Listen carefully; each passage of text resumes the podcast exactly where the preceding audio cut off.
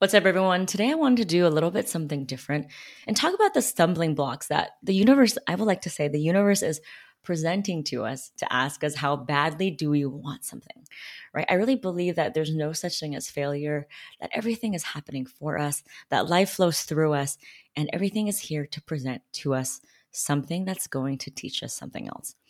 And as I become an entrepreneur who is growing my business and overcoming challenges, as well as witnessing the PR Starter Pack members overcome their own mindset challenges, these four things keep coming up. And I wanted to share with you the four golden rules of PR, which are the four things you need to take consideration that in order to get featured, in order to level up, you need to have a deep understanding of. So the first one is the golden rule of reciprocity, right? Unlike an ad where you throw money at the problem or pay money to Facebook ads, this is not something that is an instantaneous transactional type of thing.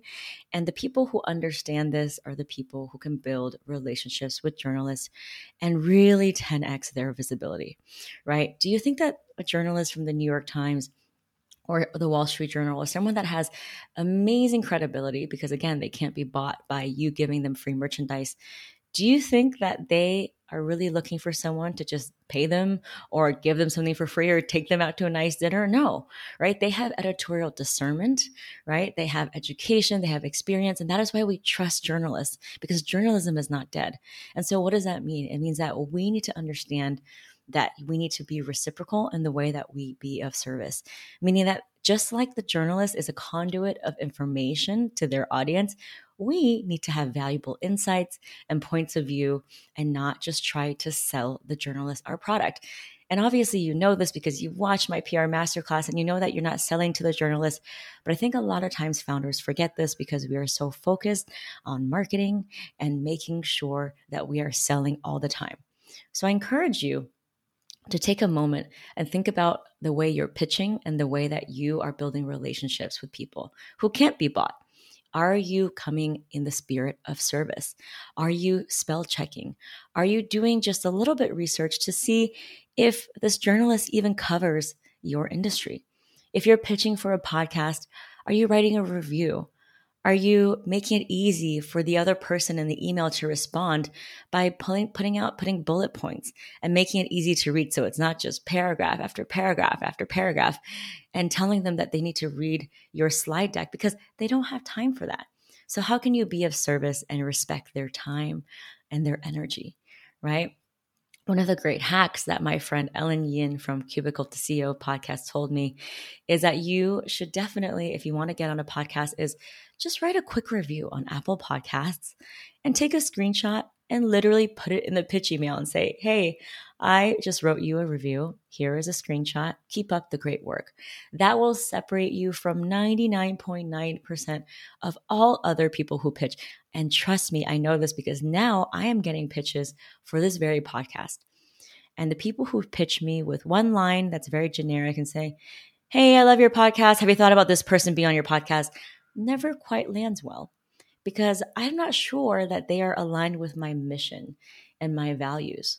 I'm not sure that they even know the types of people that I like to interview, right? And so that is so important, is just do your research and tap into that energy of being of service. It's going to pay so many dividends for you. And when you're worried about it being an instant transaction, that energy can be felt by the other person, right? So that's what I mean by that. Another thing is when you are pitching for a podcast, for example, instead of putting 3, 4, 5 bullet points about yourself and making it all about you, maybe write about the questions that you can answer. That makes it so easy for the podcast host to say, oh, awesome. They've already done the work for me. I love question number 3. I love question number 5. Let's schedule the interview, right? So it could be very easy. Like, for example, for me, instead of saying, I can talk about PR and elevating the stories of, diverse business owners and how anyone can get featured, I will say, here are the questions that I can answer. Number 1, how can anyone hack their own PR?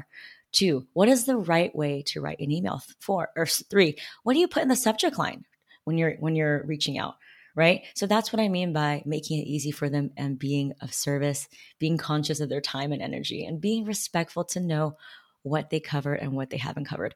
One of the other faux pas is when you pitch to be on a podcast and they literally just had an episode covering someone like that, probably not going to get a response, right? So if I were to pitch to a podcast and they just had another PR person, they probably are not ready immediately to interview someone like me. So that's what I mean by be of service. Now, number two is I want you to have a long-term view. And I know it's kind of a sage saying, it's a marathon, not a sprint. And the more I build my business and my community and the more challenges I have, the more I realize I need to have a long-term view. And actually this year, the word of this year is patience, because I never had really any patience, and patience is a virtue. And the fact that I don't have a lot of patience has really crippled me in many ways. It has really stopped my business from growing in the way that it has, because I was distracted and I didn't take a long-term view, right? And so this year, I'm really focused on having patience and taking that long-term view. And so what I mean by long-term view for you is know that it's a relationship with a journalist. Know that it's a relationship you're building with their audience. And so from the journalistic side, obviously you want to have respect, right? So go back to rule number one. But also don't be afraid to follow them on Twitter, on LinkedIn, and just keep tabs on what they're covering. A lot of times a journalist will go down a rabbit hole and they might start covering something multiple times. They might have a personal interest in a new topic, in which case it's a perfect time for you to comment on their article on LinkedIn and say, hey, I really love that you're doing so much research into this. I love this topic, even if it has nothing to do with you, right? It will give that journalist so much confidence. It'll make them feel good that someone is reading their articles, right? That's what I mean by having a relationship. And number two, and the relationship with your audience is have a way to capture their email, have a way to continue the conversation after you get on, an outlet. So for example, it could be as simple as sharing a link, or it could be, hey, if you DM me the word gift, right, to my social media, I will provide you with X, Y, and Z. Something I like to do too is when I'm on a podcast, I actually tell the podcast host, if you DM me the word pitch, I will give you my podcast pitching template. So that's one way. Another way is even if you're not launched, you can tell people to go to your website when you're on the podcast and just have a simple box, like a lead capture tool where you can get people's emails. And that way you can email them when you're ready to launch, right? You always want to be thinking strategically for the future, because even though you're not ready yet, maybe to have a full-blown marketing campaign, the day's going to come when you're going to need that audience. So it's so good to just start planting the seeds, right? That's what I mean by having the audience take the next step with you and not just finishing the discussion after the podcast hosts press the stop button. All right. And last thing I want to say about this point is I want you to remember that your net worth is your network. It's the people. And the more I grow my business and the more I see successful leaders grow their business, they understand that this is true, is that their net worth is not the dollars that they have, is not the assets, the physical, tangible assets. It's the people they surround themselves with. It's the team members that they have. It's the people that they've impacted. And the more I grow my business, the more I realize the same is true for me. So I hope you can also take a long-term view and see the journalist, the podcast host, and their audience as a long-term asset. Number three is always be evolving, right? Just like the trees are falling off, our skin cells regenerate, everything around us is constantly in flux. And that is the divine law of nature. And how can you be in harmony with this is by not resisting it and by not trapping yourself into a box of fear and say, oh my God, I'm going to change my business. I'm not shipping with UPS. I'm doing with FedEx, or I'm not offering this anymore. So I'm not ready to pitch. You're allowed to change. You're allowed to evolve. And if you actually listen to episode 3 of this podcast, Tanisha Simone, who was a bootstrapping entrepreneur who was just crowdfunding for her brick and mortar physical fitness space, right? She was crowdfunding for a gym during COVID and she got onto 10 plus publications using the PR Starter Pack. She doesn't even have that business anymore. Now she has an app, a digital app. She's completely pivoted. And those media features, they're still on the internet. They're still driving tons of valuable traffic. It's great for her SEO and credibility. And it's all happening for her. It's not like the journalist is like, oh, well, now you change your business model. We have to retract and take this off. No. If you Google her right now, all those stories are still up, because guess what?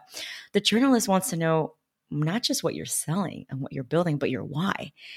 And just like your why when you started your business is probably not just to make a product or do a service, it goes beyond that.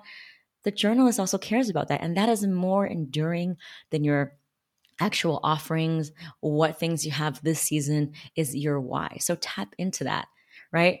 Another blessing about the fact that everything is in flux and the news cycle, therefore, is always changing is that when things are in flux, there's always an opportunity, right? And I talk about this in a previous episode about the 10 angles that you can pitch right now. One of them is piggybacking on a bigger story happening in the media. The news cycle is always changing. So if you are in e-commerce, it could be something that Amazon or Target or Walmart's doing. If you're in healthcare or finance, it might be something related to a new healthcare policy, right? So the fact that everything is evolving and the fact that the news cycle is changing, it's an opportunity. It is not a curse. So don't be afraid of it. And yes, you are allowed to change. So for me, like my sole mission is to elevate the voices of marginalized groups who have never been invited to speak, right? I want to redefine what it looks like to be a modern entrepreneur. And that starts with seeing themselves in media. So that's my why. And that's probably not going to change for a long time. Now, the vehicle that I deliver this might be different, but my why is going to be enduring. So don't worry if you change your business model. Don't worry if you move. Don't worry if your co-founder is no longer co-founding with you. It's okay.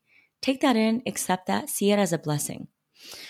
The last one, the divine law that I want to share with you about getting PR is you need to be to have. And I know it sounds a little woo-woo and spiritual, but ever since I had my surgery and health issue this year, it's opened my eyes up to the connectivity of everything that we do and why it is that certain things happen to certain people.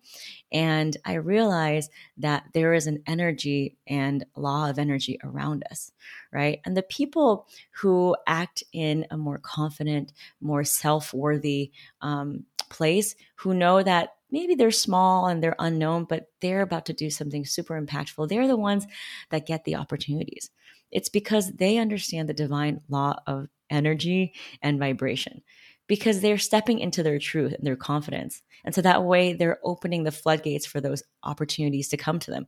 Another way to think of it is this, is if you are unable to deal with a couple of haters in your DMs, why is the universe going to allow you to have a lot of followers? Because you can't even deal with the problems that you have at this level, right? The universe is constantly testing us. And if we cannot deal with a simple rejection, or if we're afraid to press that send button, of course, you're not going to be invited to speak on a world stage. Of course, the media outlet is not going to invite you to speak to their millions of audiences.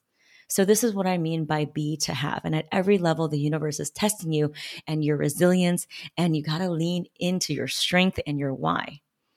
And every single person that I work with is a bootstrapping, everyday, salt of the earth person, right? They don't have fancy VC-backed money. They don't have any connections to the cool kids. And neither did I. That's not how I got started. I never worked at a PR agency.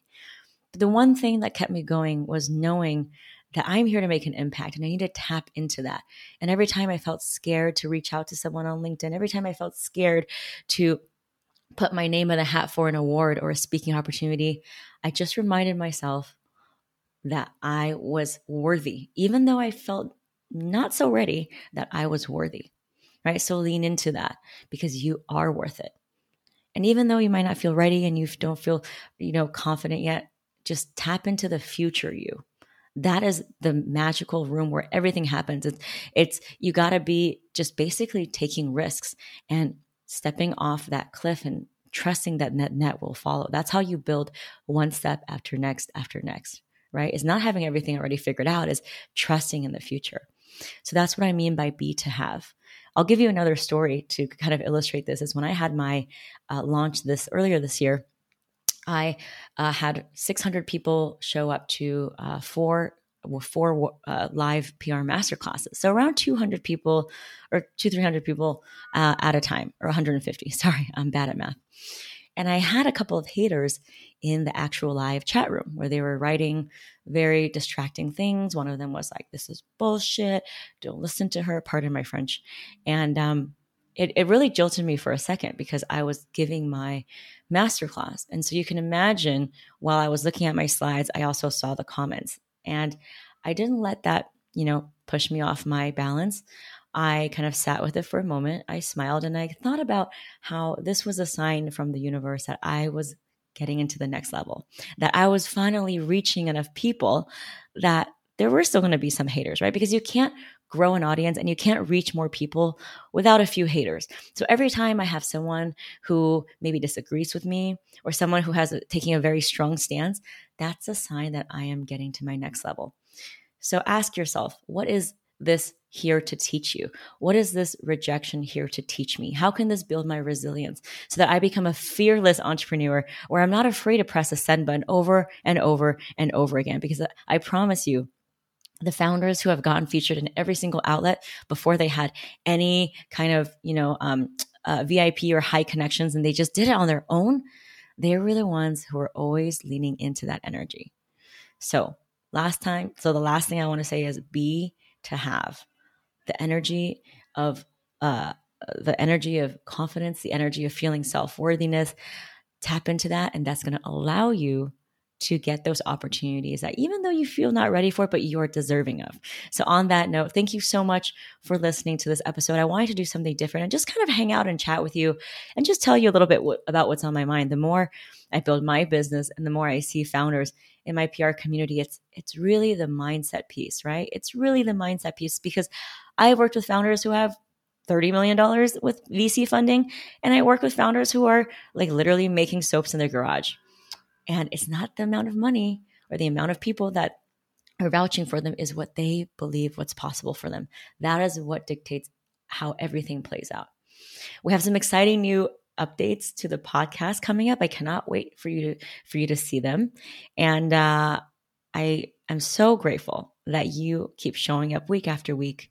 From the bottom of my heart, you being here means everything to me. It's why I do this. You are why I wake up in the morning. You are my people. So thank you so much for being here. And if you think somebody else would benefit from listening to this, please subscribe and review so that way more founders can also get the information that you're getting. So let's get you featured. Let's lean into our future self. And remember, you are worth it. So go ahead and press that send button. Just finished another episode of the Small Business PR Podcast. I hope you loved it as much as I did. Now, if you want to get free organic press features, get onto top podcasts, and build relationships with editors at your dream outlets, join me and hundreds of small business owners in the PR Starter Pack. It's the world's only PR tool that combines my proprietary CPR pitching framework with updated and super detailed media lists, so you'll never need to search for an editor's contact again or wonder exactly what to write in the pitch email.